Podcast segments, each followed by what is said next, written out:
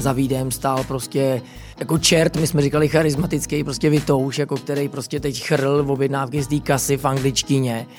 Předkrmy, mezichody, hlavní chody, tady změna. Než přišel na kuchyň, tak se ze všema podal ruku, prostě všechny pozdravil, ať to byli prostě lidi ze servisu, ať to byli lidi jako z kuchyně, nebo i jako z housekeepingu, prostě na dishwash, prostě kdekoliv tak se ze všema prostě pozdravil a tím se vytvořila obrovská parta. Já přijdu prostě do práce a automaticky já prostě jsem tam jak ryba ve vodě.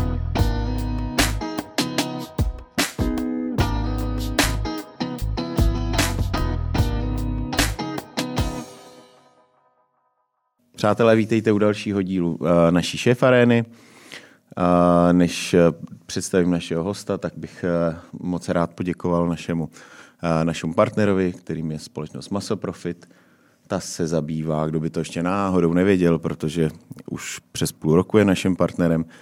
Ta už se 30 let zabývá tím, že pomáhá kuchařům a řezníkům v jejich provozech, že jim dokáže vybavit celý provoz od od nože až po velké stroje, kutry, a konvektomaty a všechno, co potřebujete, nebo my potřebujeme. Ale i vy, sam, eh, drobní kuchaři, můžete navštívit jejich prodejnu na průmyslové a můžete se vžít do nás, kuchařů. Tak, to by bylo pro začátek. Mým dnešním hostem je, a, řekl bych už stálice pražské gastronomie, a kluk, který prošel hm, takový český Ital, by se dalo říct. Český Ital. Český Ital. Uh, Tomáš Černý. Ahoj, Tome. Ahoj, Miro, ahoj. Jak se máš? Mám se dobře, no. Každý Teď ráno, už je to dobrý. Každý ráno dobrý. A Každý ráno dobrý. Jsme tady všichni zdraví. Uh, teď jsme se bavili před chvilkou, že uh, začínají se uvolňovat restrikce v restauracích. U vás v restauraci Davidská 34, kterou jste před dvěmi lety otevřeli, tak jak se vám vlastně daří teď? Tak doba je jako bych řekl, relativně slušná na to, jaký jsou podmínky, takže ve finále nechci říkat, že je úplně jako špatná, ale samozřejmě omezená těmihle restrikcemi, takže spousta lidí, která by chtěla přijít, tak nepřijde, nebo jsou trošku ještě pořád uh, ostražitý, protože samozřejmě v té restauraci jsou ty ty, řekněme, roušky a veškeré ty věci jako asi sundaný jako to první, takže vlastně pak tam je větší skupina lidí, která se třeba nezná jako dohromady, takže spousta lidí jako chodí, ale jako musím říct, že lidi chodí, listopad prosinec ukázal, že prostě klientela je jako vybudovaná a určitě asi stála. A teď leden, únor, takový ten nejhorší čas pro restaurace, takový ty měsíce zimní, které jsou kort ještě, když není ani žádný turismus ve finále, tak je vlastně samozřejmě slabší, ale nechci jako říkat úplně špatná, prostě myslím hmm. si, že jsou na tom ještě hůř jako podniky nebo i třeba kdokoliv jiný, ať je to třeba gastro, takže hmm. není to úplně nejhorší. Jako.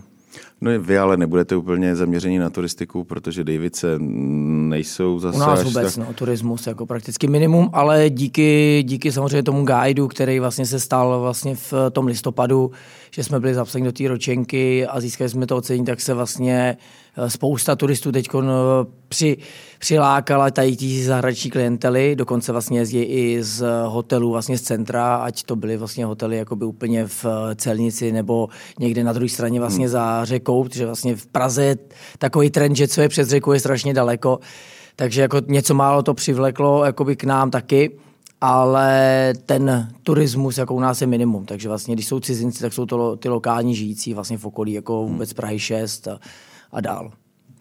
Uh, ty jsi to neřekl, teda uh, o jakého průvodce se jedná. Byl, je to samozřejmě uh, velké ocenění, když to tak řeknu, Michelinský průvodce. Mm-hmm. Uh, dostali jste teda Biba, mm-hmm. uh, ne hvězdu, aby jsme všem, kdo se úplně jakoby v tom neorientují, tak aby, aby věděli, o čem se bavíme. A kdo by se ještě nevyznal v Praze, tak když se bavíme před řekou, za řekou, tak je to, je to vlastně staré město a a pak ta část Hračany a, a Malá strana, to jsou vlastně ty dvě, dvě pomez... To je ta větší dálka. to je ta větší dálka, přesně tak. Takže uh, vůbec vlastně ta lokalita, která je kolem Malé strany a Hračan, tak ta musí vlastně strašně trpět. Tam je to úplně prázdný ve finále, to je jako, když se člověk tam bude projít i, i jako sám o sobě, že nepůjde za kastrem, tak je to tam prostě prázdný, ty restaurace jsou pozavíraný, samozřejmě to plně chápu, protože to by nemělo smysl, nedávalo to žádný ekonomický vůbec přínos nikomu. A v Davicích eh, těch pár podniků, které jsou už stálí, tak ty mají klienty, protože tam je samozřejmě spousta lokálních hmm. jako hostů a jsou to spíš takové tradiční pivnice, hospody. A myslím si, že díky nám teď vlastně tam jakoby i vzniknul další vlastně koncept pár restaurací nebo nových podniků, který to tam jako otvírají, protože vlastně vědí, že ta klientela tam je. Jako hmm. Pro mě to je, jako, já jsem strašně rád, že jsme v Davicích. Jako já jsem byl v centru 17 let a je to vlastně skvělý, ale my jsme, když jsme otvírali, jsme ne, nevěděli, co bude, to nikdo nevěděl, jak se bude nějaký covid, takže to byla úplně náhoda, ale chtěli ale vy jsme... jste odevírali už v době covidu, ne? Ne, my jsme otvírali právě tři měsíce předtím, než byly ty restrikce 14. října 2019, takže jo. jsme otevřeli, pak jsme zase hezky zavřeli, ale prostě byla to nějaká šťastná ruka, bylo to i díky mým vlastně těm partiákům, vlastně tý, eh, vlastně rodině soukupům, který jsou původně z Davids, nebo aspoň teda Míša je z Davids a chtěli jsme jít na tuhle tu stranu, protože já jsem jim jako říkal, noty, že tady je potenciál velký a nic tady není vlastně z doby Emanuela, který tam byl dřív. Teď už vlastně jako to není jako eh, ta pravá jako Emanuel vlastně restaurace, že to vlastně přinechal dál společníkům, tak vlastně tam nic nebylo. Vlastně hmm. jako by další možná bych řekl v Oroměřicích Davide Lagomarsino, a nebo možná v, uh, u pana Kellnera vlastně v PPFC Avantgard, nebo něco takového hmm. jako lepšího, když to beru takhle. Hmm. A pak samozřejmě jako velký krok udělal Honza Punčochář Matě, který je ale zase už dál. To už jako není úplně v těch Davicích dole, ale je to už dál. A, a není to zase ta fine diningová restaurace nebo taková ta lepší hmm. restaurace.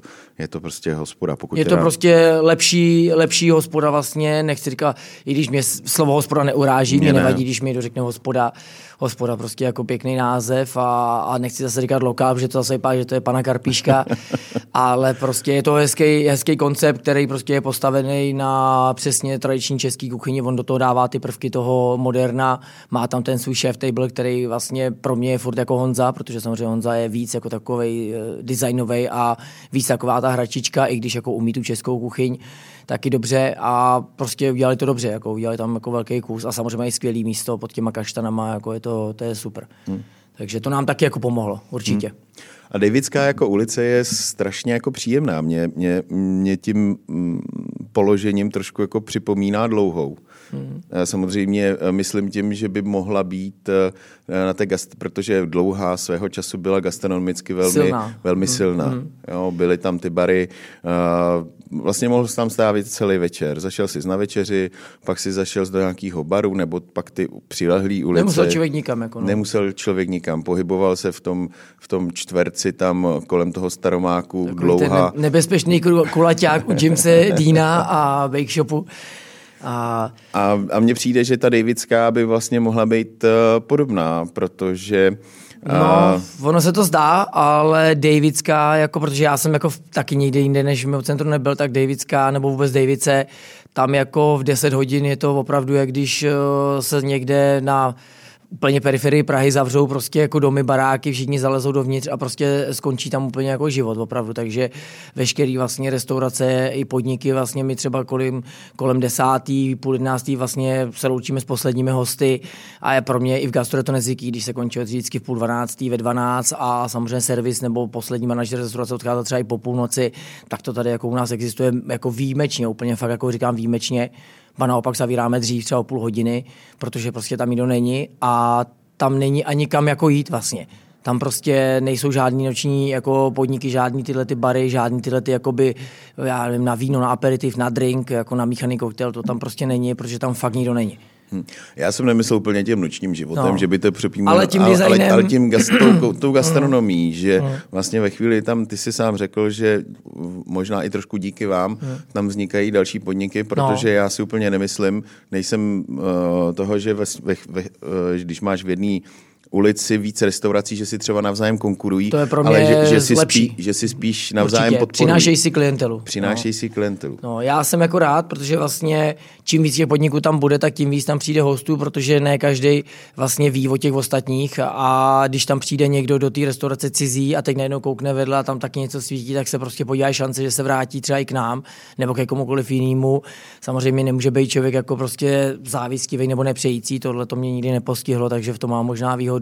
A teď se u nás vlastně 100 metrů od nás otevřelo El Gaucho, vlastně, který jako dělá skvělý stejky, samozřejmě taky investovali velký kus peněz a věřím tomu, že uh, když podepisovali asi smlouvu nebo něco, možná už věděli, že tam jsme nebo nejsme, ale tak stejně byli třeba rádi, že tam jsme, protože věděli, že tam jako prostě vznikají tyhle ty podniky. Teď samozřejmě se mluví o, o Matuškově vlastně konceptu, co tam budou mít vlastně jako pivovar mm. a jejich vlastně první nějaký koncept, kde se bude dát jako jíst a prostě dál a dál se to prostě rozrůstá. Jinak Davidská má paradoxně ty nejstarší obchody, podle mě, který snad jako v Davicích jsou, který tam jsou 25 let, eh, vys vlastně třeba uh, řezník naproti lokální, který tam je 25 let a vlastně říkal, tady se prostě nic nemění, jako tady prostě furt všichni stejní takový ty starý typický obchůdky. I ty prodavačky jsou podle mě a prodavači původní, je jako Já jsem, uh, moje babička uh, bydlela v, uh, vlastně kousek od Davidský v Eliášový, pak jsem tam bydlel i já. A, a znám, znám tu ulici, sám jsem pak dělal v diplomatu, takže jsem chodil pěšky, uh, pěšky do práce.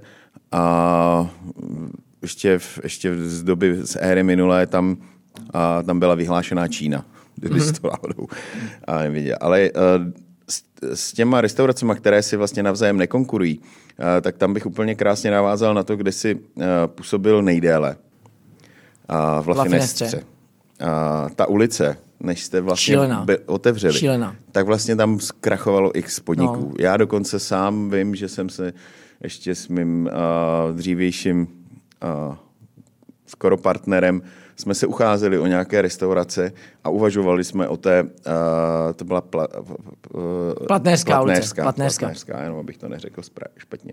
Je to hned kousek od magistrátu, mm-hmm. kdyby náhodou někdo neviděl. Uh, tak ta ulice, prostě tam fakt krachovala jedna ulice, jedna restaurace za druhou.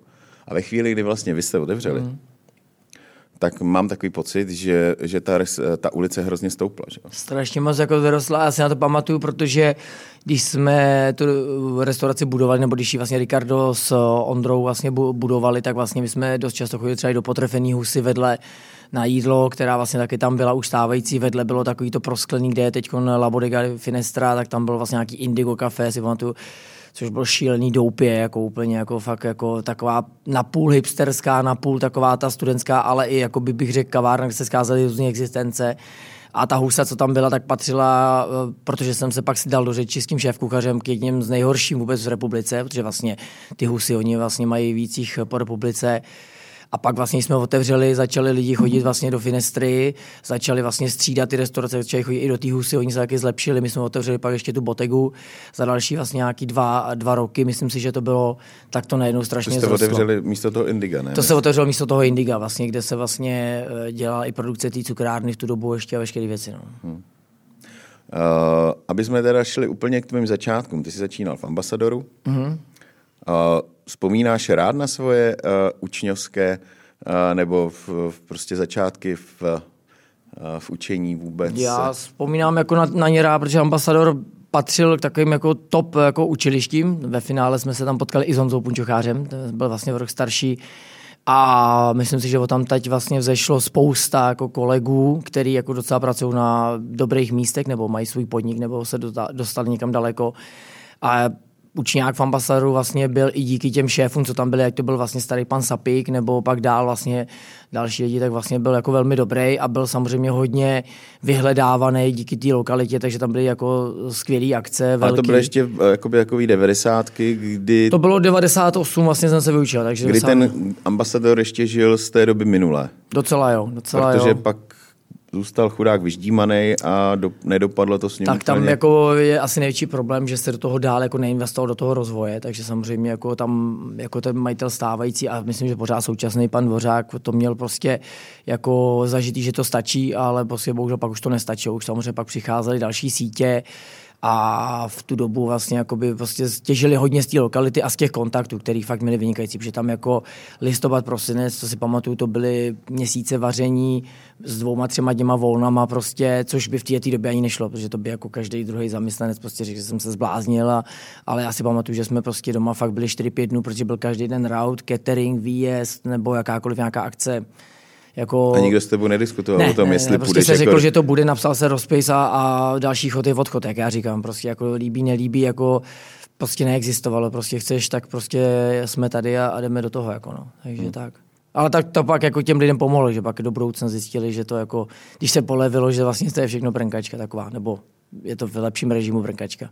No, tam byla jaká vlastně kuchyně tenkrát? Česká. Česká. Česká a samozřejmě bylo tam, ono tam bylo strašně moc provozu, který se redukovali, byly tam nějaké jako pokusy, nebo pokusy spíš jako náznaky konceptu jako zvěřinový restaurace, pak tam byl jako nějaký trošku jako lepší, řekněme, režim francouzský kuchyně, ale bylo to v těch 90. Pát, 90. třeba 2000 a nebyla tam ta velká znalost, takže se to různě tak jako, jako míchalo, zkoušelo řekl bych, že se to někdy jako tak, jak se ta kuchyň vždycky přetváří, prostě patlalo na můj vkus úplně, ale no, tak to my jsme to neznali, tak... my jsme to neznali, takže my jsme vlastně věřili tomu, že to je jako dobrý, že to je fajn a samozřejmě ale v tu dobu se otvíraly top restaurace, které potom jako ukazovali ten směr, ať to vlastně byl třeba Rybítr, který byl jako dobrý, byl už tady v tu dobu vlastně Hilton, Koska, Cube, kde byl vlastně pan Judici a dál vlastně, takže už se trošku lidi začali pak koukat kolem sebe a pak vlastně přišel 2000 Four Seasons, což vlastně přišel nejlepší hotelová síť vůbec na světě do, do České republiky,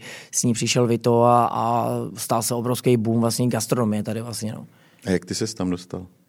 Já jsem přemýšlel o nějaký změně, já jsem se vyučil 98 a 2002 jsem vlastně jako odcházel a už jsem jako byl takový jako plný toho hotelu, protože ta práce mě jako docela jako vysloveně bavila, ale už jsem cítil, že bych potřeboval asi něco jako víc, protože mi to přišlo, že to jako mi nic už víc nedává.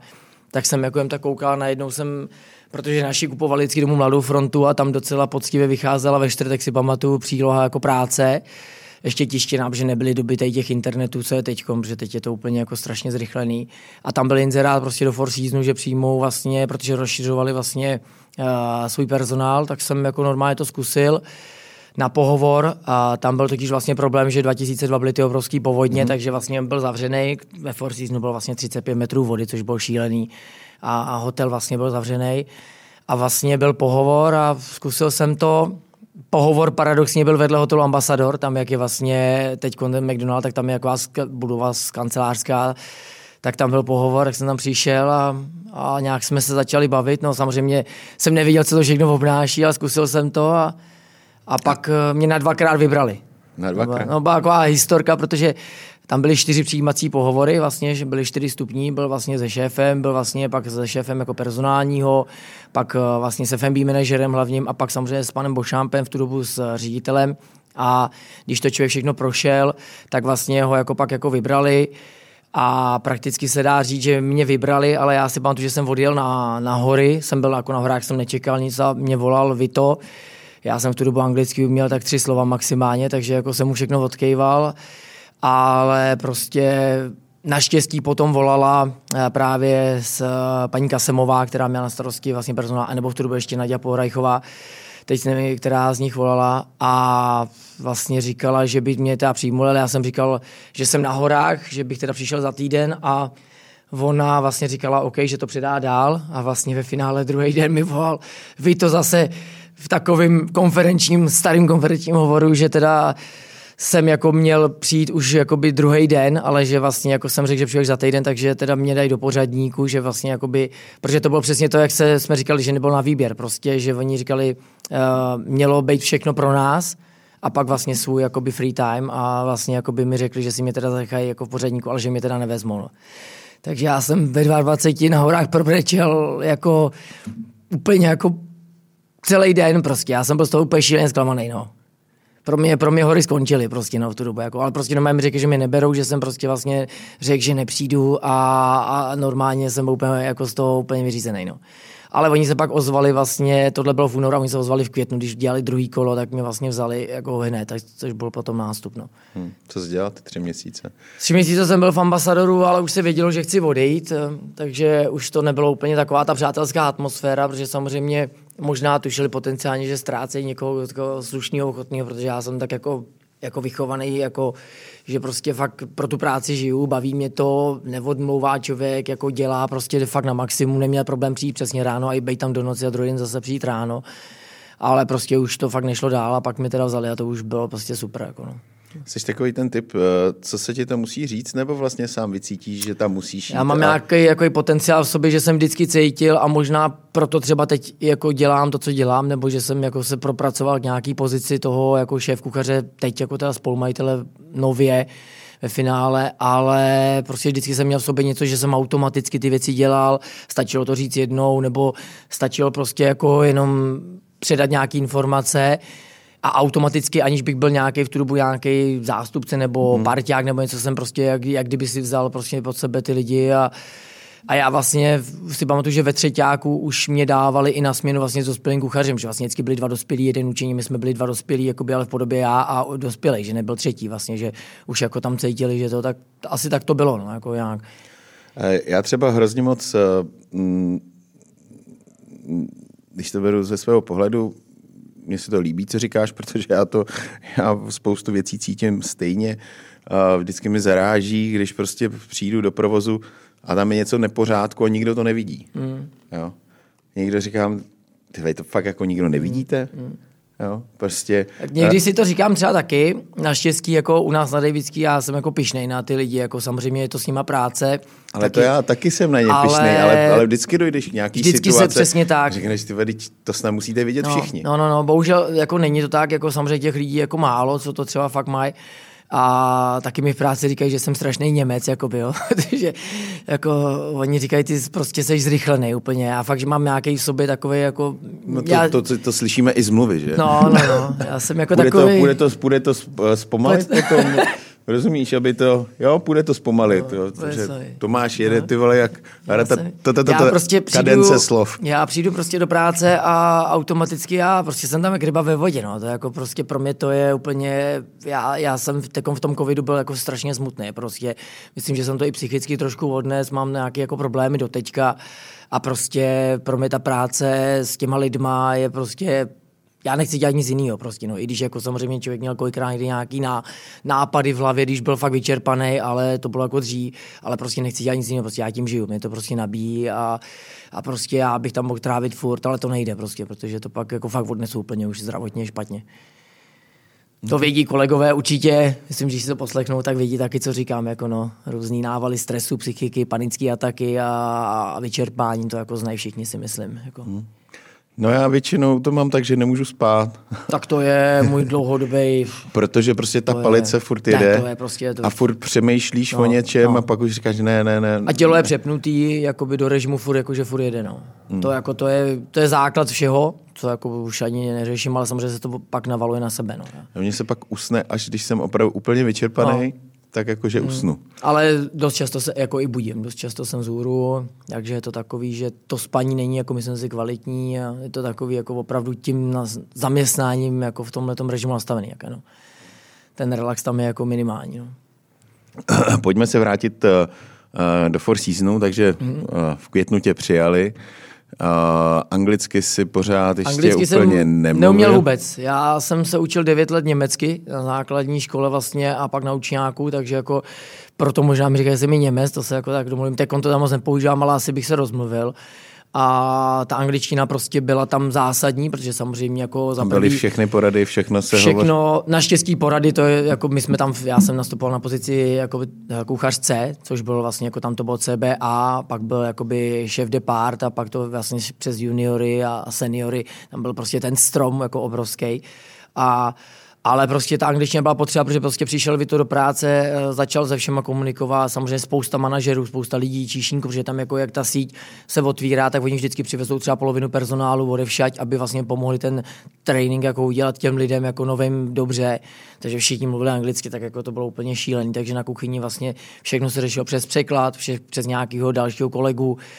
A mě to pak začalo štvát, Myslím, že mi jako v tomhle tom jako uh, nejvíc pomohlo to, že jsem od jak živa měl rád jako hry na PlayStation a na Segi a na tyhle, ty, že jsem si, a nebyly v češtině, jako jsou teď, tak si to člověk furt překládal, takže jako člověk nějaký věci znal, ale já jsem se hrozně bál jako začít něco říkat, protože jsem fakt na angličtinu nechodil a musím říct, že do teďka jsem na žádný kurzy ani lekce nechodil a docela slušně se, jsem se rozmluvil jako do režimu, že fakt jako anglicky se dorozumím jako velmi slušně a jako myslím si, že eh, spousta lidí třeba, se kterými mluvím, nebo jsou i anglicky jako, ať jsou to jako angličani žijící, nebo to říkali, že mluvím skvěle anglicky, já jsem v životě nechal do školy, já to nechápu. Moje Jana říká, protože já umím trošku jako italsky, tak vlastně tím, jak jsem dělal vlastně s Italama, ale taky zase to nepoužívám, že jako prostě furt jakoby respektuju to, že to neumím správně, tak prostě asi mám mysl sobě na ten jazyk a prostě jsem se najednou rozmluvil anglicky, takže jsem začal rozumět a mě to bylo trapný, když byl hlavně problém, že by mi někdo nějaký problém jako překládal jako cizí člověk, jako když to byl můj osobní problém. Naštěstí těch problémů nebylo moc, protože s Vitem jsme vytvořili takovou dvojku, že jsme do teďka v kontaktu a já jsem ho spíš jako, eh, jako spíš zlobil, jako zlobil jako pracovně, že jsem dělal prostě to, že jsem měl všechno hotové, všechno v pořádku, všechno připravený a, a vlastně jsem mu pomáhal takovou tu atmosféru, že dělal, že tam byla fakt jako vojna. Jako, a Four Seasons byla fakt armáda, jako vojna, opravdu jako režim jestli jako byl někde nějaký režim, tak to byl ve Four Seasons. Jako. A to jsem právě se chtěl zeptat, jaký vlastně to byl pro tebe šok, když jsi přišel z toho ambasadoru, Šílený. kdy, to se, Šílený, kdy jako. se to dělalo na takovým, jak nechci říct, na koleni, no. ale No. vlastně v- oproti v, v porovnání s tím Four Seasonem to muselo No, být tam eh, to úplně začínalo jiný svět. už jenom tím, že člověk přišel a měl eh, prostě připravenou prostě svoji skřínku se svým oblečením, což bylo jako neskutečný, že vlastně každý ráno přišel, odemkl si skřínku a tam byly nažehlené prostě věci na sebe, což jako byla první zásadní varianta toho, že něco je úplně jinak. A pak samozřejmě přišel na tu kuchyň, ale než přišel na kuchyň, tak se ze všema podal ruku. Prostě všechny pozdravil, ať to byli prostě lidi ze servisu, ať to byli lidi jako z kuchyně, nebo i jako z housekeepingu, prostě na dishwash, prostě kdekoliv. Tak se ze všema prostě pozdravil a tím se vytvořila obrovská parta. Samozřejmě někdo to pak měl už, takový si z toho dělal srandu, ale do té doby třeba, než se začala malinko samozřejmě tady dostávat další sítě, nebo se to začalo už jako mezi ty lidi všechno stát, tak třeba do toho roku 2006, 2007, 2008 si myslím, to prostě bylo fakt pro všechny jako automaticky, ale strašně to zblížilo. To prostě ty lidi měli úžasnou partu, jako tam jako. Jak to úžasnou. vlastně bylo? Uh, mám dvě otázky. Uh, co z toho všeho by si jako, když teda pominu ten, ty hadry, který jsi měl ve skřínce, No. co tě jako by nejvíc dostalo? Co si říkal, ty vole, tak to jsem fakt úplně v jiném světě.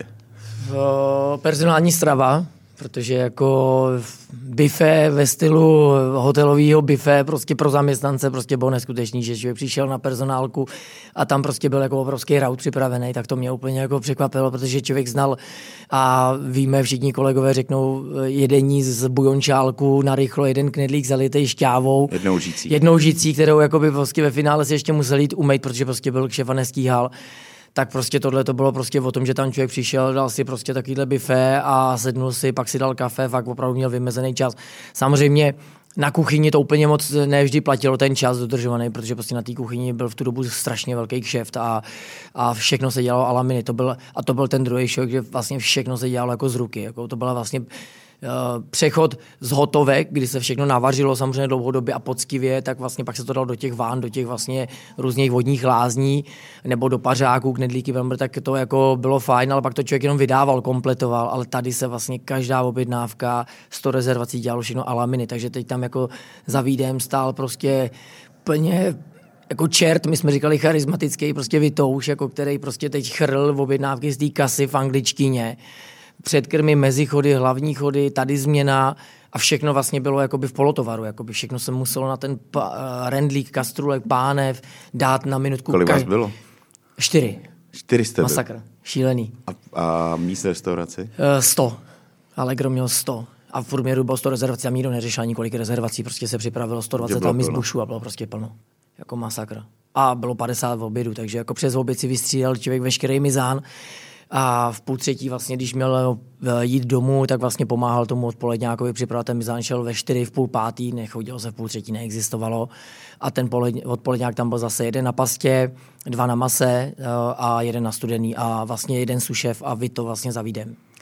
A tu druhou otázku, co jsem měl, jak myslíš, že to bylo těžký pro Four Season uh, se mm, zžít s českou náturou, protože nemyslím si, že, uh, že my Češi jsme jako zvyklí na nějaký pevný režimy. Jo, jako pro mě... Ne, nebo, nebo že tam byli vzaný ty lidi, kteří prostě to právě, tam že, chtěli dělat. Hmm, právě, že, právě, že Four Seasons měl tu výhodu v tom, že vlastně si díky tomu brandu, díky si, uh, té síle toho jména, oni si vybrali vlastně top lidi, oni vlastně postahovali lidi, takže jakoby, když si vzpomenu na Petra Fera, na Mirka Gruse, na Miloše Fojta, Richarda Fuchse, to byly všechno lidi v tu dobu, který dělali prostě top někde už v sítích, i třeba i v cizině, že měli zkušenosti s renesancí, z Marriotu, protože vlastně v tu dobu renesance Marriott válcovala vlastně všechny, takže dělali v Rakousku, ve Švýcarsku, dělali prostě, nebo tady dělali u Zdenka Porecha vlastně v renesanci, takže vlastně oni si postahovali tyhle ty parťáky, junior šéfy, šéfy, nebo dokonce i, i klidně úplně jako Ačkový kuchaře a vlastně poskládali tým lidí, jak kdyby poskládali prostě výběr hvězd prostě. Takový repre. Takový repre a ty lidi ale hlavně byli zvyklí z hotelové sítě držet právě už tu kázeň, takže jako v tom to bylo super. Vždycky to doplnili někým, jako koho takhle našli a měli vlastně štěstí, jako když to řeknu třeba, když tam přišel někdo podobný jako já, nebo dal, jako co si vzpomenu na kluky, který teď taky pracují fakt u skvělých sítí na vysokých postech, tak vlastně oni v tomhle měli jako opravdu, jako bych řekl, náskok, ale myslím si, že i jako českou náturu přijali skvěle, protože třeba Vito, když pak odcházel, tak vlastně, anebo i Andrea, tak vlastně nikdy neodešel bez toho, aniž by si neodvezl jednoho, dva Čechy sebou do Itálie, nebo Andrea Kordy pak do Petrohradu, vlastně si odvezl vlastně Honzu Knedlu.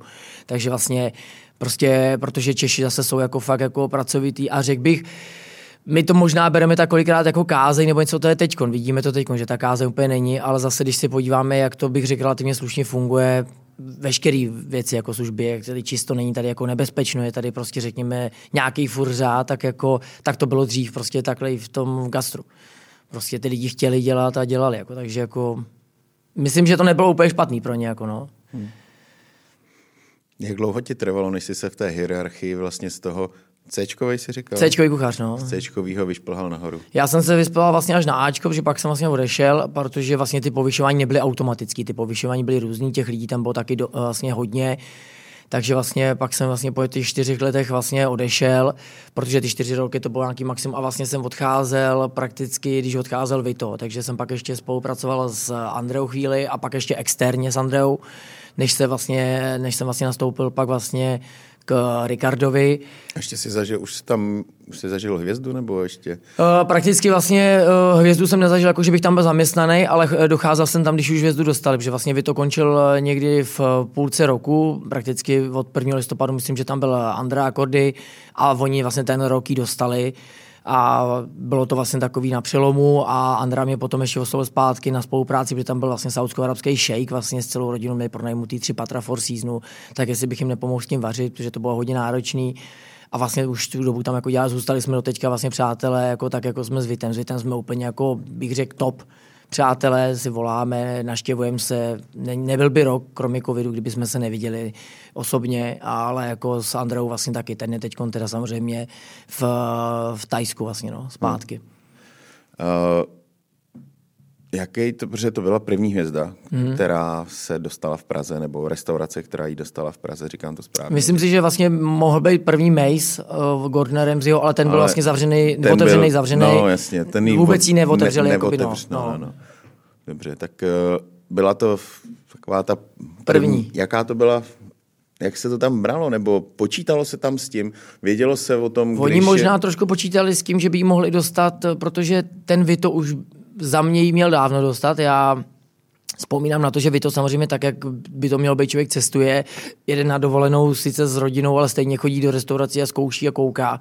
A vždycky přijel hrozně jako smutný, že vlastně my tu hvězdu nemáme, protože fakt v tu dobu ten Four Seasons dělal jako neskutečné věci, neskutečnou čerstvost, ty suroviny, co se dovážely, to kolikrát co přivezli na kuchyni, než jsme se to naučili jako čistit, protože to nikdo neviděl, co to vůbec jako je, když přivez nějaký bodláky v podobě divokých artičoků nebo nějakých hráčků nebo nějakých prostě uh, obrovských jako jako jiných dalších. Jak jste to řešili? Googlili jste no, si to? Ne, to, že, ne, to vůbec ne. Telefon na Four Seasons nemohl být vůbec. Nikdo nesměl, to bylo zamčený v šatně. To je právě další plus oproti téhle době, že vlastně, a nikdo si to nedovolil. Všichni měli telefon v šatně, obrovský jakoby kázenský postih za to, když by telefon měl na kuchyni a prostě bylo se 8 hodin bez hlavně telefonu. Toho, hlavně toho mnohem víc uděláš bez toho telefonu. Tak samozřejmě, no, jako, tam se jedině řešili cigarety, když někdo chodil kouřit, no, jakože měl jakoby to, ale taky nestíhali, jako, takže chodili na dvě, tři denně, ne na, ne na 12, jako, no. Takže prostě ta doba byla jiná, fakt byla jiná. Ale vždycky to ukázal Vito nebo ty zkušený senior šofové, vlastně, jakoby, jak se s tím pracuje, jak se to čistí, jak se to dělá, ale prostě oni to ukázali tak, že to šli s váma dělat ne, že vám ukázali jednu věc a prostě šli s váma udělat celou tu bednu těch divokých artičoků, který přišli z té Ligurie a, a ty ruce si popíchal stejně jako vy prostě jako no. Takže to jako v tomhle tom to bylo dobrý, no. Takže to, to byl takový, bych řekl, velký skok tam, jako no, s těma surovinama a ze vším. A co tě vlastně uh, přimělo změnit flek, uh, že už si jako nemohl jít dál, nebo... Já jsem chtěl to zaměstnání dělat a samozřejmě uh, v tu dobu jsem koukal už na ty restaurace, které tady byly, protože se mi to jako líbilo samozřejmě, jako, tak jako kouká člověk teď kolem sebe, tak jsem vlastně vnímal už ten rybí trh, Kampa Park, myslím si v tu dobu vlastně s Jardou Žítkem a s Markem Radičem v tu dobu, nebo i třeba Jirku Krále, vlastně, když byl vlastně v Obecňáku, vnímal jsem třeba i tu jeho knížku, když vlastně vydal už dávno Mistrova jedlá krása, si asi ten název pamatuju, že prostě člověk, to, a to je knížka, která je stará prostě 25 let, vnímal člověk samozřejmě nějaký reprezentační tým a, a viděl, koukal na to, samozřejmě eh, jak starého pana Sapika, tak i mladého vlastně Pavla jsem vnímal a všechny tyhle ty lidi, kteří se vlastně kolem té branže točili. Jakoby vlastně, takže... A neměl si touhu jít ven? Uh, touhu jsem měl, měl jsem připravený i transfer vlastně z Four Seasonu do Londýna, vlastně do Four Season, do, do Hampshireu, ale vlastně pak k tomu nedošlo, protože vlastně v, v v tu dobu vlastně jako eh, partnerka, ta neuměla anglicky vůbec a ta z toho měla jako gigantický strach, byla jako, byla jako opatrná, takže jsme usoudili, že teda zůstanu tady a vlastně já jsem možná jeden z mála šéf kuchařů, který se dostal na nějakou úroveň a vlastně venku byl jenom na stážích, na praxi, takže to znamená vždycky po máš nějakých týdnech. Máš Petr nebyl ani na stážích. No, po nějakých týdnech, po nějakých jakoby uh, opravdu dnech, co si člověk zařídil no. sám a, a týden třeba nejvíc nebo deset dní, ale prostě já jsem vlastně neměl tu potřebu, protože já jsem zažil vlastně tu nejlepší vlastně stáž tady, protože jsem vlastně pracoval ať s Vitem, s Andreou a potom s Ricardem, který prostě ve finále to byly tři top.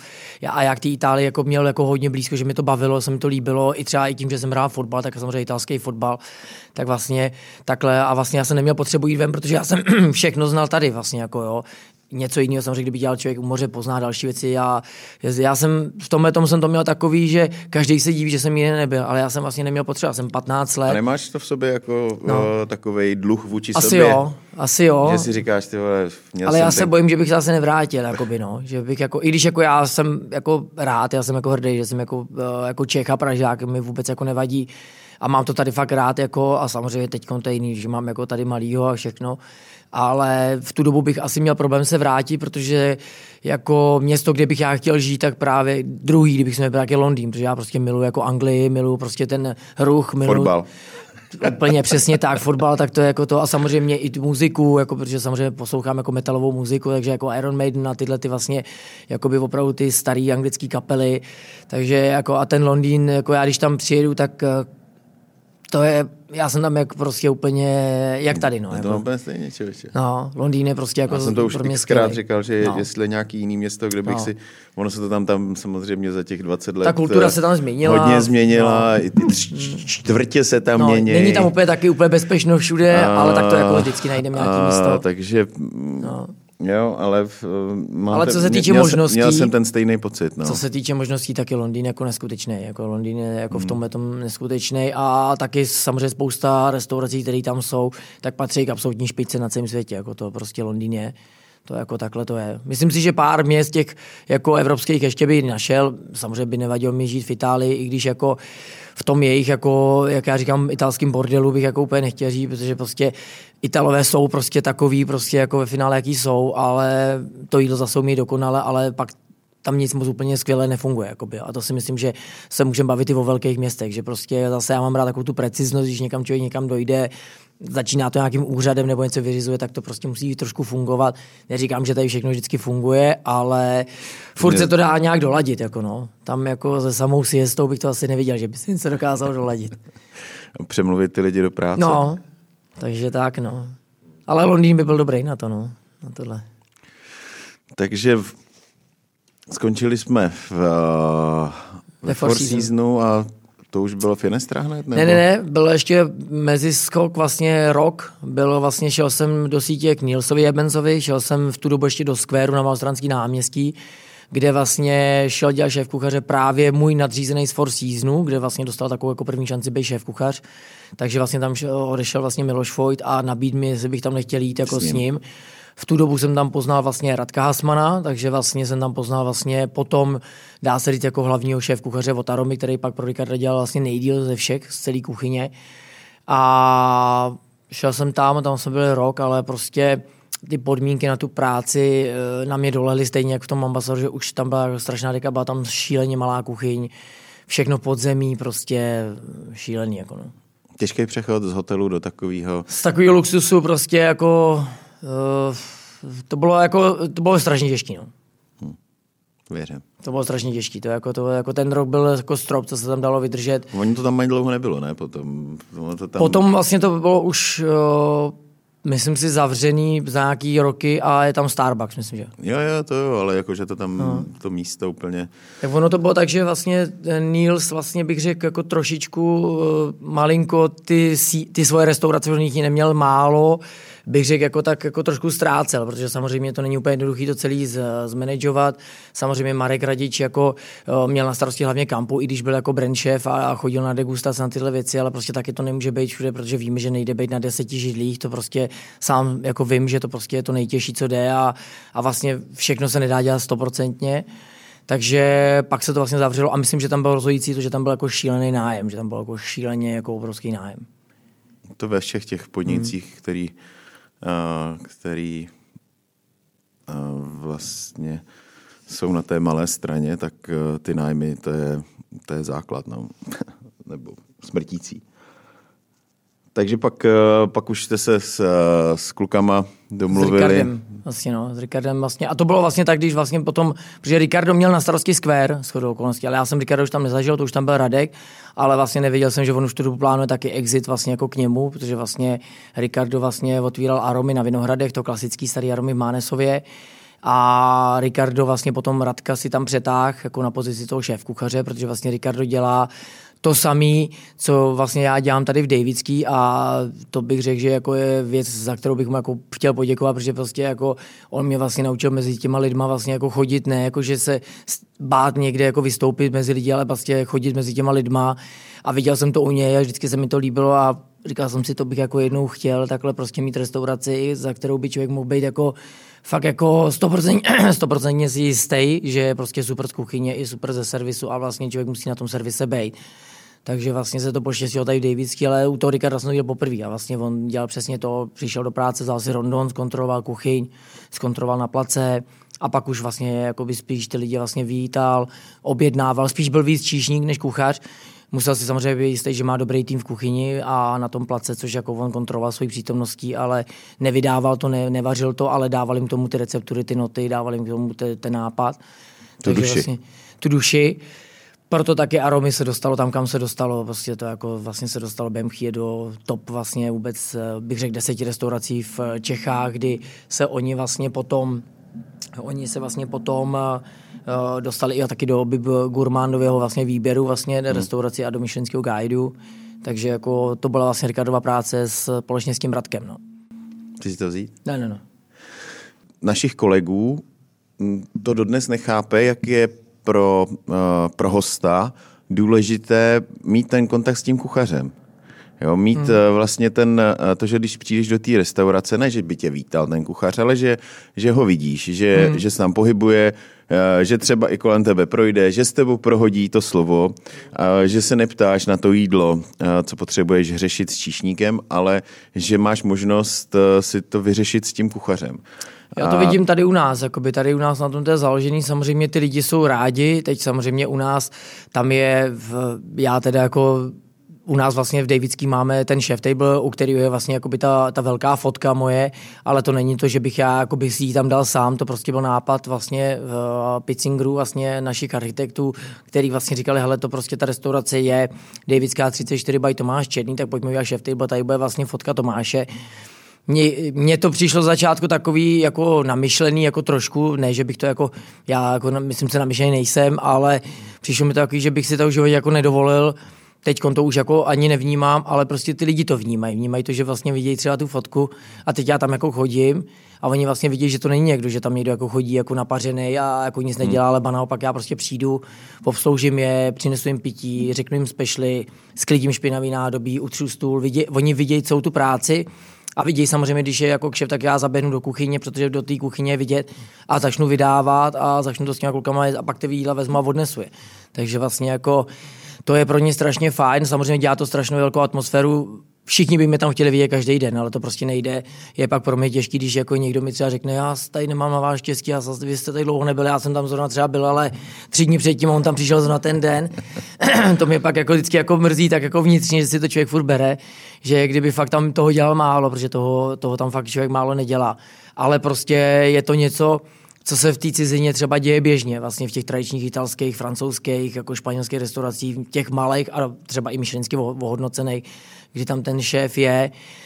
Nedokážu si představit do, do jakýho roku svého života tohle dokážu dělat, protože je to strašně náročné, je to prostě lítání, máme vlastně tady nějakou dlouhodobou smlouvu, nějakých 10 a třeba 10 let jako obci, ale nedokážu představit, že bych tady třeba v 60 tohle to ještě jako dělal protože když to vidím teď, několikrát přijde člověk vyřízený, vím ty schody, které u nás jsou, že vlastně ta restaurace nahoře i dole, tak vlastně tohle to jako je jako to je reálný opravdu třeba na 10 let nějakého schopného fungování, aby to měl nějaký smysl. Takže uvidíme, co se bude dít. No, no tak zvolnit. zvolnit, ale prostě ta doba teď tomu přinesla takový to, že vlastně my jsme byli třikrát na začátku vlastně. My jsme vlastně otevřeli, zavřeli, otevřeli, zavřeli, otevřeli, zavřeli. Vy máte vlastně taky jako v My to máme takže... podobný, sice jsme úplně jako strašný. neměli, že bychom otevírali a hned zavírali, hmm. ale my, nás to postihlo v hmm. době, kdy jsme začínali si uh, budovat. budovat tu klientelu, no. když jsme ji opravdu měli a, a ta nás naštěstí i podržela. Hmm. Když se vrátíme vlastně k, eh, k těm začátkům, jak byste vlastně řešili ten, ten covid úplně na začátku? Šli jste třeba do, do krabiček? Jako, My že jste jsme balili, na začátku, nebo... protože asi jako všichni ostatní jsme nevěděli nikdo vůbec, co, co bude a bylo vlastně byla to poprvé nějaká epidemie, pandemie, já nevím, jak to nazvat, jako prostě, že všichni byli jako vystrašení, si myslím, fakt se všichni báli a takže restaurace byla zavřená, já jsem vlastně eh, po dohodě vlastně s rodinou Soukupoj jsem vlastně restauraci na tři měsíce jako jsme uzavřeli, protože fakt nikdo nevěděl, jako v Davicích prostě já jsem šel zalejvat kitky, protože to vlastně se zavíralo pak vlastně na dvakrát, ale první ten, ten lockdown byl, myslím, že od uh, ledna, myslím, května, myslím si nějak no, takhle. Květen, no. květen, myslím, že tak vlastně eh, byl takový, že já jsem šel do Davids a já prostě jsem tam byl sám, jako prostě na celé té ulici, na celý Davidský, která je obrovská, vzal jsem kitky a teď si pamatuju, že prostě jak byli všichni vystrašení, tak prostě jsem potkal všechny prostě v těch jednorázových rukavicích, v rouškách, brejlema, včetně mě. A přišel jsem domů, kde jsem byl vysloveně sám, nikoho jsem nepotkal, s nikým jsem se na nic nešák a já jsem začal všechno prostě dezinfikovat prostě, protože všichni jsme byli vystrašení, nikdo nevěděl, co se děje, každý měl z toho strach a prostě takže jsme to tři měsíce také nechali. Pak jsme se dohodli teda, že budeme dělat nějakou jako takovouhle variantu toho okna, vlastně toho jako videového okýnka, který ve finále bylo hodně, hodně slabý, hodně špatný, protože ta naše kuchyně do, tý, do těch krabiček eh, ta nejhorší teda může být. A já jsem ani nechtěl jako ty lidi jako nějak jako řekněme obírat o jejich jako finance na úkor toho, že jim dám něco jako že od nás a budou to mít za 10 minut prostě špatný. Tak jsme tu kuchyň trošku změnili, udělali jsme ji takovou, jako jednoduchou. Ne, nevařili jsme českou, to jsme si řekli, že nebudeme soupeřit eh, za rohem třeba vlastně krčmáty, jako třeba docela fungovaly, ale samozřejmě občas jsme nějakou hotovku udělali. Udělali jsme to spíš tak, že se ty ryby a masa dělali přes suvíčko, takže to byly dušený jak masa dlouhodobě, nebo prostě nějak jakoby připravený ryby v, v omáčkách, aby to šlo jako vzít. Risotto pastu, když si někdo vzal, tak jsme věděli, jako, že ví, co se s tím za 10-15 minut stane, ale on si to většinou vzal a šel to sníst vlastně domů, za 10 minut byl doma. Takže to bylo takový jako jediný, no. ale měli jsme třeba 30-40 hostů denně. Hmm. Jak se díváš vlastně na ten, na, na ten jakoby na ty krabičky jako obecně, protože mně přijde, že vlastně díky tomu, mm, eh, díky tomu, co to tady, ještě tady vlastně tady s náma je hmm. a co tady teď dva roky probíhá, takže spousta lidí si na tu krabičku jako zvykla. No, bohužel. Bohužel. A Jako pro mě, pro mě to je těžký, já jsem jako, v, já jsem tohleto řešil třeba i s Jirkou Štiftem, jsme se bavili s, s Petrem Kuncem, se potkáváme hodně, že chodíme jako s rodinou ven vždycky. Prostě je to, lidi hodně slevili z toho nároku, co v té restauraci vlastně vždycky měli. Takže vlastně kolikrát si něco objedná je přes nějaký jakoby buď portál, nebo si to objednají napřímo, nebo si to vyzvednou, jdou si to do nějaký pohody domů sníst, nebo i v tom, v tom kancelářském režimu. Ale vlastně Eh, dostanou to samé jídlo, který je pro mě třeba o 20-30% horší v té kvalitě, protože samozřejmě ta konzistence se mění každou minutou a vlastně jim to moc nevadí, jako, že vlastně najednou to, co vlastně na nás kladli v té restauraci, tak vlastně jim nevadí teď v té krabičce, a dokonce je jako začalo bavit i to, že vlastně nemusí být ničím limitovaný, že si to prostě snídí v nějaký svojí pohodě u počítače, nebo něco si u toho dělají, nebo koukají na telku a, a jak kdyby jim to jako vyhovovalo. Já jsem prostě vždycky byl pro, že krabičkový jídlo je za mě jako samozřejmě pizza, samozřejmě může se vzít nějaký kebab, nějaká kuchyně taková jako hotovková, česká, dobrá česká, která se dá třeba i přihřát, a nebo teda ve finále nějaký sushi, který jako samozřejmě v těch krabičkách vydrží. Ale tohle to pak, když si někdo odnese v tom režimu, co děláme my, podobně, jako to dělá další restaurace, tak prostě nemůže z toho mít ten člověk jako radost a jíst to z toho plastu nebo jíst, přendávat to na talíř, prostě to nikdo určitě nedělá, protože by to stejně celý vlastně zničil ten koncept toho jídla. Myslím si, že to bylo zásadní jako takový pro ty restaurace, že vlastně dostali i další konkurenci na doma, protože vlastně těma krabičkama se Eh, vystavili vlastně další konkurence, protože vlastně eh, začaly fungovat různě rohlík bistro a nevím, jako košík má, myslím, že fresh košík nebo jak se to jmenuje, nějaký takový.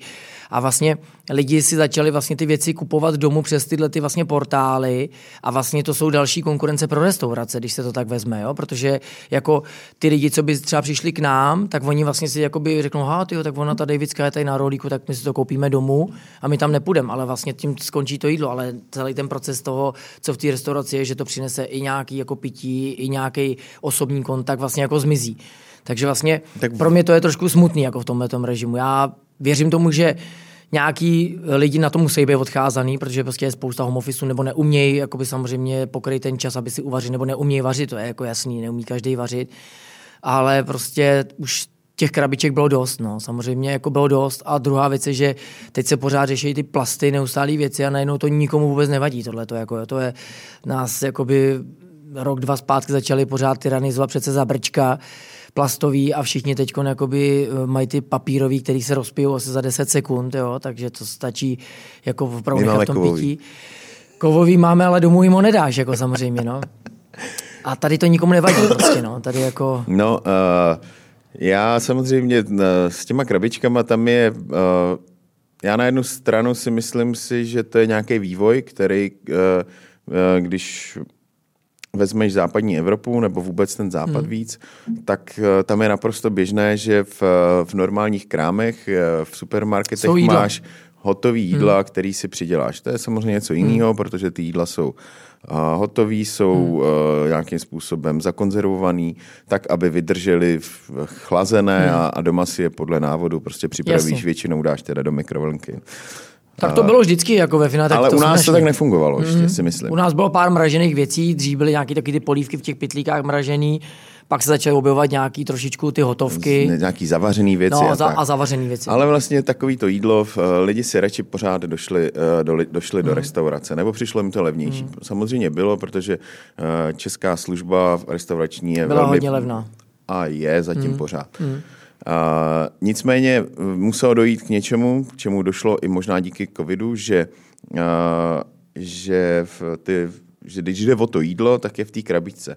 Ale v, jak říkáš správně, v té restauraci nejde jenom o to jídlo. Hmm. Jde o to třeba i společenské setkávání. Přesně o to potkání. Jo. A, že, že ty lidi tam prostě nějak se potkají, hmm. uh, nějakou Já chápu, že se lidi bojí, jako samozřejmě báli se, nebo třeba jsou teď omezený. Teď jako samozřejmě nemůže každý do té restaurace. Já to jako fakt chápu, úplně respektuju, proto jako by to neřeším úplně tak jako, že bych z toho byl jako na nervy, ale prostě spíš se tam na to. Ty jsi třeba objednal něco domů? Tak samozřejmě jsme si objednali, protože jsme byli nucený, protože když jsme byli doma, tak jsme vařili, ale objednali jsme si záměrně, aby jsme zase podpořili ty kolegy, takže jsme si objednávali zase vlastně azijskou z Štifta, chodili jsme vlastně v okolí, kde bydlíme do azijských restaurací, protože ty jako samozřejmě třeba nemají takový jako potenciál, jakoby, eh, taky těch zákazníků a ty Holešovice taky třeba zůstaly pak prázdní, takže to jsme jako dělali, ale tím, že člověk si umí uvařit, tak si jako objednal spíš nákup a uvařil si, aby taky zabil i nějaký čas, protože jako víme to, že v covidu prostě ranní stávání a teď vlastně člověk zjistí, že má před sebou celý den nic nedělání. Myslím si, že spousta lidí začala poznávat všechny možné druhy alkoholu a vína a začali se stávat odborníci na všechny možné drinky, protože co měl člověk dělat. Jako já, my jsme to dotáhli tak daleko, že jsme koupili humibox na víno domů, protože v lednici se to prostě nevešlo a už to jako... Takže prostě taky jsme si objednali, ale spíš takový té podpory a nebo možná z nějaký týdenní jako, jako lenosti, nebo já nevím, jak to nazvat, ale prostě využívali jsme to jakoby spíš minimálně. Spíš podpořit to okolí toho, co tam máme. Vzal bys si vlastně na tom, co z nás teď je, eh, něco dobrýho? Je, je něco, co bys, eh, za co seš třeba jakoby díky tomu covidu rád, nebo uh, nebo, jako... nebo, nebo to bereš jako opravdu celek jako zlo? Spíš bych jako První, co by mě napadne, je, že se strašně rozdělila ta společnost. Jakoby samozřejmě se lidi rozdělili na společnost na ty, na ty dva názory a myslím, že lidi jsou mezi sebou trošičku jako víc takový, nemoc hodný na sebe, ty dvě skupiny, jako že prostě... Mně přijde, že nejsou jako by nejenom ty dvě skupiny, no, ale obecně, že obecně jsou lidi se víc trošku nasraný. víc nasraný, jakoby, když to se můžeme říct takhle a Můžeš. samozřejmě jsou lidi i jako už po těch dvou a půl letech vyčerpaný, jo, prostě psychicky. Já si myslím, já jsem o tom mluvil, prostě na mě to tak jako psychicky jako působilo hodně a mám jako nějaký stav takový, který prostě musím řešit. Prostě ty lidi se bojejí, jako co bude dál, kdy to skončí, jak to bude a jako jestli bych si z toho něco měl vzít, tak jako uh, nevím, jestli vzít si něco z toho, ale myslím si, že uh, lidi, zase ale jsem pochopil, že si, i když jsou nasraní, se dokážou pomoct, protože když se pak pořádali jakýkoliv nějaký sbírky, nebo se pořádali nějaký, vybírali se nějaký peníze, nebo i byly nějaký charity, byly nějaký potom koncerty, teď, když jsem člověk, tak i tady v tom, když ty lidi fakt ty peníze neměli třeba, nebo oni přišli, přišli o práci, nebo měli zkrácené výplaty, tak se pořád jako angažovali v těle těch jako věcech takže si myslím, že pořád furt jako dokážou udržet, dokážou fungovat. Jako... Myslíš, že to ještě pořád je? Není to, nebyl to ten začátek? Není Já to jsem tak, viděl to... naposled, jako naposled jsem viděl, uh, když byl ten benefiční koncert, teď myslím, že uh, jak se pořádá každý rok, teď nevím, jestli to bylo to kuře nebo ta setluška, to je jedno z těch dvou, hmm. a vybrala se nějaká ta rekordní částka vůbec v historii, jakoby úplně. Hmm. A vlastně lidi byli v tu dobu nejvíc vlastně zasažený a bez práce nebo s polovičním jako platem nebo s nějakým jako omezením jako platovým tohle možná jediný, že možná se zase víc jako trošku jsem, že se pomohli, pomáhali si, pomáhalo se i těm jako zařízením dalším, protože prostě to nebylo jednoduché prostě pro všechny. Jako, když se to vezme, to, co prožívalo zdravotnictví, a bylo asi jako fakt jako hodně, hodně jako těžký pro ně. No. Hmm. Mr. Kunz. Se v půl desátý bych povedal. Pane Kunz, půl desátý se nestává, jo? To tam dejte, prosím. My už tady prostě od no, 8.30 ne, makáme. Ne, to, to jsou přesně tyhle ty Michelináci, no. To je, jo, jo. je pinzeta, on tam dá tři bylinky a pak si stane, no. To je přesně. On nemá žádnou přípravu, on si nastříhá řeřichu jenom, no. A když si něco utrhnou do sadu. No, no, no, no, to je přesně ono. A říká tomu gastronomie. No, to je vlastně. Pak tam zakouří to dusíkem a má vyhráno. no, no, tak to je hezký. No. Děkujeme, že nás no. probudil. No, díky Peťo, fakt, tak my jsme zůru, ale. Jo. My už jsme nevěděli, o čem no. bychom se bavili. Ne, no. Takže to je, to, je, to je po tom covidu takhle, jinak jako já jsem si z toho nevzal úplně nic, jako bych řekl, jako kladního, že, že bych jako z toho byl nějak nadšený, to ne, ale samozřejmě jako záporného.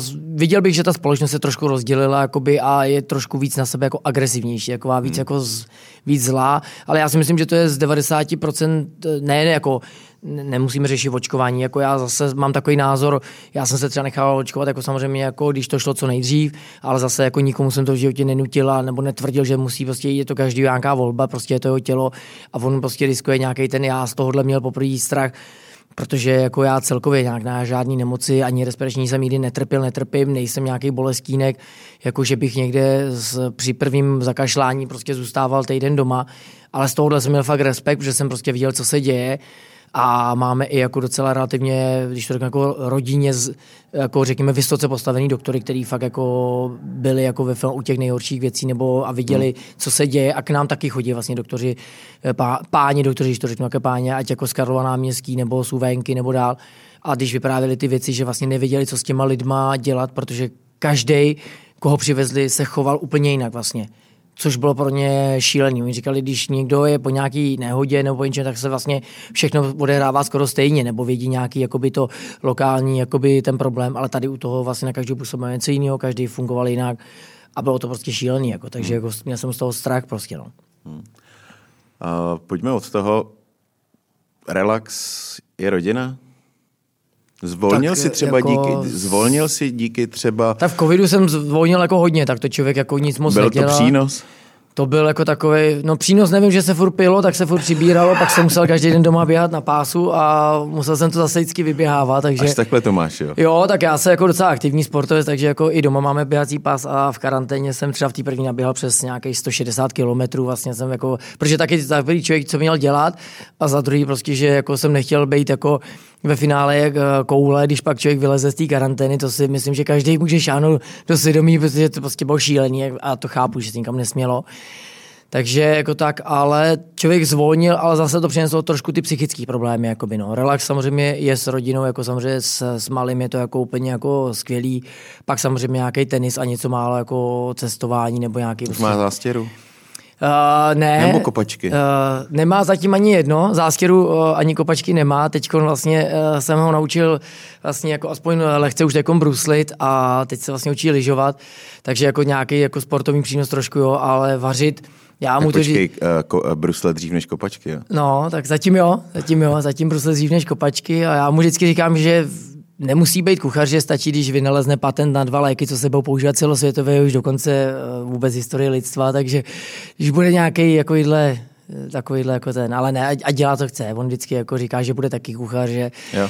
že to, ale... Motá se z toho v kuchyni, nebo? Uh, motá se v kuchyni, jako pomáhá taky, tak já se ho snažím jako furt do všeho jako brát, jako já jsem takový docela, že když prostě jsme spolu, tak prostě ho neodstrčím někam tamhle k Playstationu nebo k nějaký videoře, ale prostě furt něco děláme spolu, takže jako se motá, ale musí si prostě vybrat sám, ale když to řemeslo bude chtít dělat, tak ať ho dělá, ale prostě je to jeho volba prostě, ale nebudu mu to ani hanit, nebudu mu to ani nutit, nutit, takže prostě musí on sám.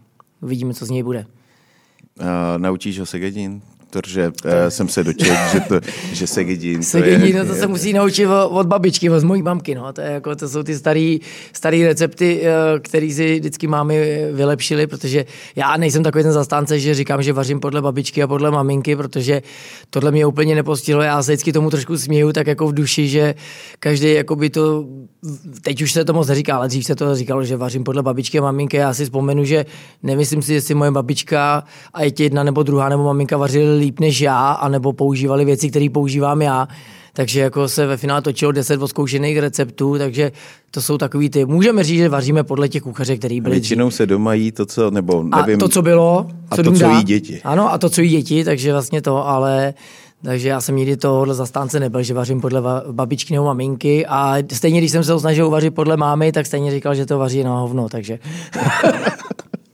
že to vaří lepší, no. To říká no teďka. Jo? No, no, no, vždycky. Ne, tak to ona to už tak jako ze srandy, ale tak oni to mají tak jako najetý. Ty mámy to vždycky mají, mají tu svoji takovou prostě kuchyň a ty mají fakt jako vypiplaný.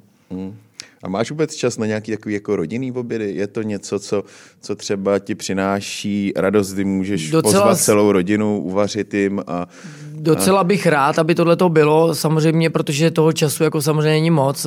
Samozřejmě jako ty bydle mimo Prahu, takže se teď u nás párkrát vždycky jako zastaví, dokonce u nás i spějí. Paradoxně jsem asi po 15 letech trávil přes noc s rodičema, takže jako taky to bylo takový, že jsem se ráno probudil a tam byli jako naši, což jako bylo vlastně uh, pro mě taky jako fajn. A když jsme doma, tak vaříme, jakoby, když jako to, někdy samozřejmě jdem na jídlo, to střídáme a nebo taky uvařím, takže jako minulý týden jsem vařil svíčkou, dělal jsem knedlíky, dělal jsem prostě na paprice, takže to dost často vařím i nějakou, jako řekněme, takovou jako azijskou, ta je hodně oblíbená, jako u nás, takže jako ať jako na těch kary nebo ty různé nudle, takže člověk to jakoby, mě to prostě baví, jako mě to nevadí. A hlavně to netrvá dlouho, když to děláme, takže, takže to je to jakoby docela dobrý nestrávit v té kuchyni moc času. No, samozřejmě svíčkovou jako nevaří člověk půl hodiny, ale tak to se stejně pak vaří samo, to si udělá základ, pak už jako dohlíží a, a dodělá. Tak, tak uh, přátelé, teď jsme vlastně ve fázi, kdy mají polevovat restrikce. Mm-hmm, od 9. února. Takže my budeme přát asi s Tomášem to, abyste se co nejdřív pustili do hospody. Určitě. Co nejvíc zdraví. Co nejrychleji. Aby přišli do hospody co nejvíc zdraví. Já bych jako, já bych, mě to v podstatě je jedno, ať klidně chodí teď. Já víme, že u nás taky byl taky nějaký problém, že jsme tam taky někoho pustili jako a neměl tam být, ale v karanténě, když se nesměl, prostě my jsme nikoho neusurpovali, pro mě je důležitý, když ten člověk přijde, ať je prostě jako sám, jako sám ze sebou jako spokojený. prostě spokojený, jakože uh, přijde hlavně zdravý, ale prostě rozumně zdravý, to musí být teda rozumný, když přijde. A, a někdy ty lidi nejsou rozumní. Ale někdy ty lidi prostě bohužel jako eh, nejsou úplně rozumní a přijdou prostě třeba finálně na nastydlí, takže v té době to je velký problém a pak samozřejmě to není problém pak jenom náš, ale problém těch ostatních hostů, může tam dojít nějaký právě konfrontaci, která může být nepříjemná dost pro celý vlastně lokál nakonec. Jako. Takže hmm jako já bych nikoho nechtěl jako rozdělovat do žádných skupin, ať přijde dokoliv, ať jsou prostě zdraví ty lidi a rozhodně fakt nechci nikoho dozorovat. My samozřejmě taky kontrolujeme tu bezinfekčnost, kontrolujeme to tak jako, že uh, u stolu se slušnou formou zeptáme, koukneme, ale nikoho prostě jako neatakujeme jako v nějakém režimu. Samozřejmě dodržím, co se musí. Hmm ale to je pro všechny stejný. Jakoby, no. to je, myslím, že restaurace jsou na tom pomalu hygienicky nejlíp ze všech jako vůbec jako režimů, když to vezmu, když se projedu vlakem kde vlastně nikoho neznám, všichni si koupí pití, dělají, že pitě, pijou a, hmm. a vlastně sedí tam celou cestu vlastně bez roušky a nevím o nich nic u nás. Vím, že ty hosti jsou buď teda zdraví nebo očkovaný, personál kompletně očkovaný, nebo teda ve finále otestovaný zdravý. Tak nevím, kde je víc safe. Máš pravdu, no. Mě trošku mrzí jenom, že se na nás... Uh, na nás se kouká jako nejhůř. No, to taky hmm. a pak eh, na nás, konkrétně třeba i na nás se zvrhla taková vůle, nevím, mm, že jsme prostě kontrolovali v, mm. a někdy ty lidi to berou jako, že jsme si to vymysleli my. Mm. Jo, jo, jako, že my že, jsme byli že, někdo, jako, kdo vlastně udělal to nařízení. Jako, že, mm. A proč to jako dodržujete? Říkám, no tak jako když se tady nebude dodržovat nic, tak, tak no, jako kde no. budeme? Jako to za chvilku teda řekneme, že ty hygienické pravidla taky jsou na hovno, že se mi nelíbí, mm. tak je taky nebudu dodržovat.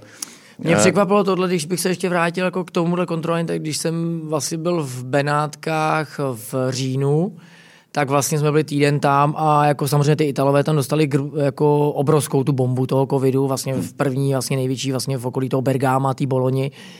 A Italové, jak říkám, těch, těch 17 let s nima, a ta jejich neposlušnost byla vždycky známá, taková ta prostě, jakoby, že no probléma, zjezd a všechno, tak jako tam jako opravdu vysloveně všechno dodržovali, všechno opravdu jako kontrolovali, všude všichni byli opravdu zodpovědní.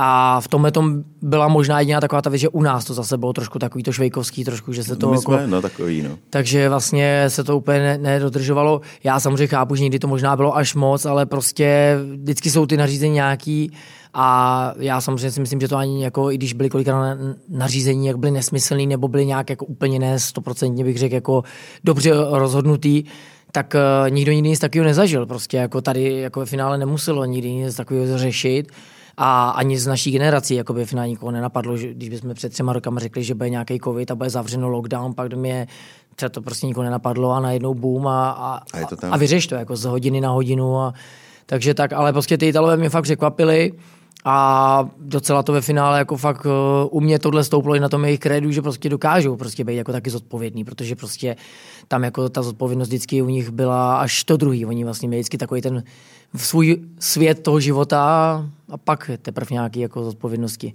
Tak ono je to určitě i o nějaký vnitřní zodpovědnosti, no. že ve chvíli teda, kdy uh, máš na to jiný názor, dobře, ale tak jako měl bys uh, být zodpovědný vůči tomu svému okolí. Vůči tomu okolí, no, je to hmm. tak, no. Jako chraň sebe, chraň, chraň ostatní a, a Hmm. A pak jako to, jako samozřejmě já taky vím, že 100% jsem ne vždycky byl úplně, jako řeknu, že zafixovaný všema možnýma ochrannýma prostředkama, ale prostě, když ty doby byly nejvážnější, tak jsem prostě tohle to fakt nepodceňoval a snažil jsem se to prostě dodržovat tak, jak to je. A, a bral jsem to prostě jako, že to prostě není jako něčí výmysl, viděl jsem to, co se děje v tom světě. Tak se budeme modlit, aby tahle ta doba... Myslím, že už jo, teď už to jak na nějakou chvíli, aspoň než nám přijde nějaká další vlnka. Věřím tomu, že to očkování jako pomůže, kdo očkovaný není a bude mít potom jako šanci ve finále si třeba ve finále budou nějaký léky nebo tohle a když projde covidem a pomoci lékem a nebude očkovaný, tak je to jeho volba a určitě se na ní nezlobím. Jako určitě to prostě, ať to má každý, jak, jak to prostě zamýšlí on. Jak to cítí. Jak to cítí, no. Tak jo. No tak já moc děkuju. Já taky děkuju moc, děkuji za pozvání. My tady máme pro tebe od od našeho partnera a od Finfa tady máme uh, pár dárečků, uh, ale ještě je docela zima, tak uh, se ti určitě bude, Kulich. uh, bude hodit uh, řeznický kulich. Řeznický kulich, no. Řeznický kulich, uh, zmejovka klasická a nějaké další drobnosti. To se bude hodit nahory teďkon. Přesně tak. Mhm. Děkuju moc, My děkuju moc. Taky Tak, děkuju moc eh, za pozvání a přeju všem samozřejmě hla- hlavně zdraví a to ostatní už by prostě bylo potom automatický. A my ti přejeme plnou hospodu. Děkujem. Tak jo, díky. Mějte se krásně. den, Taky Naschle. hezký, naschledanou.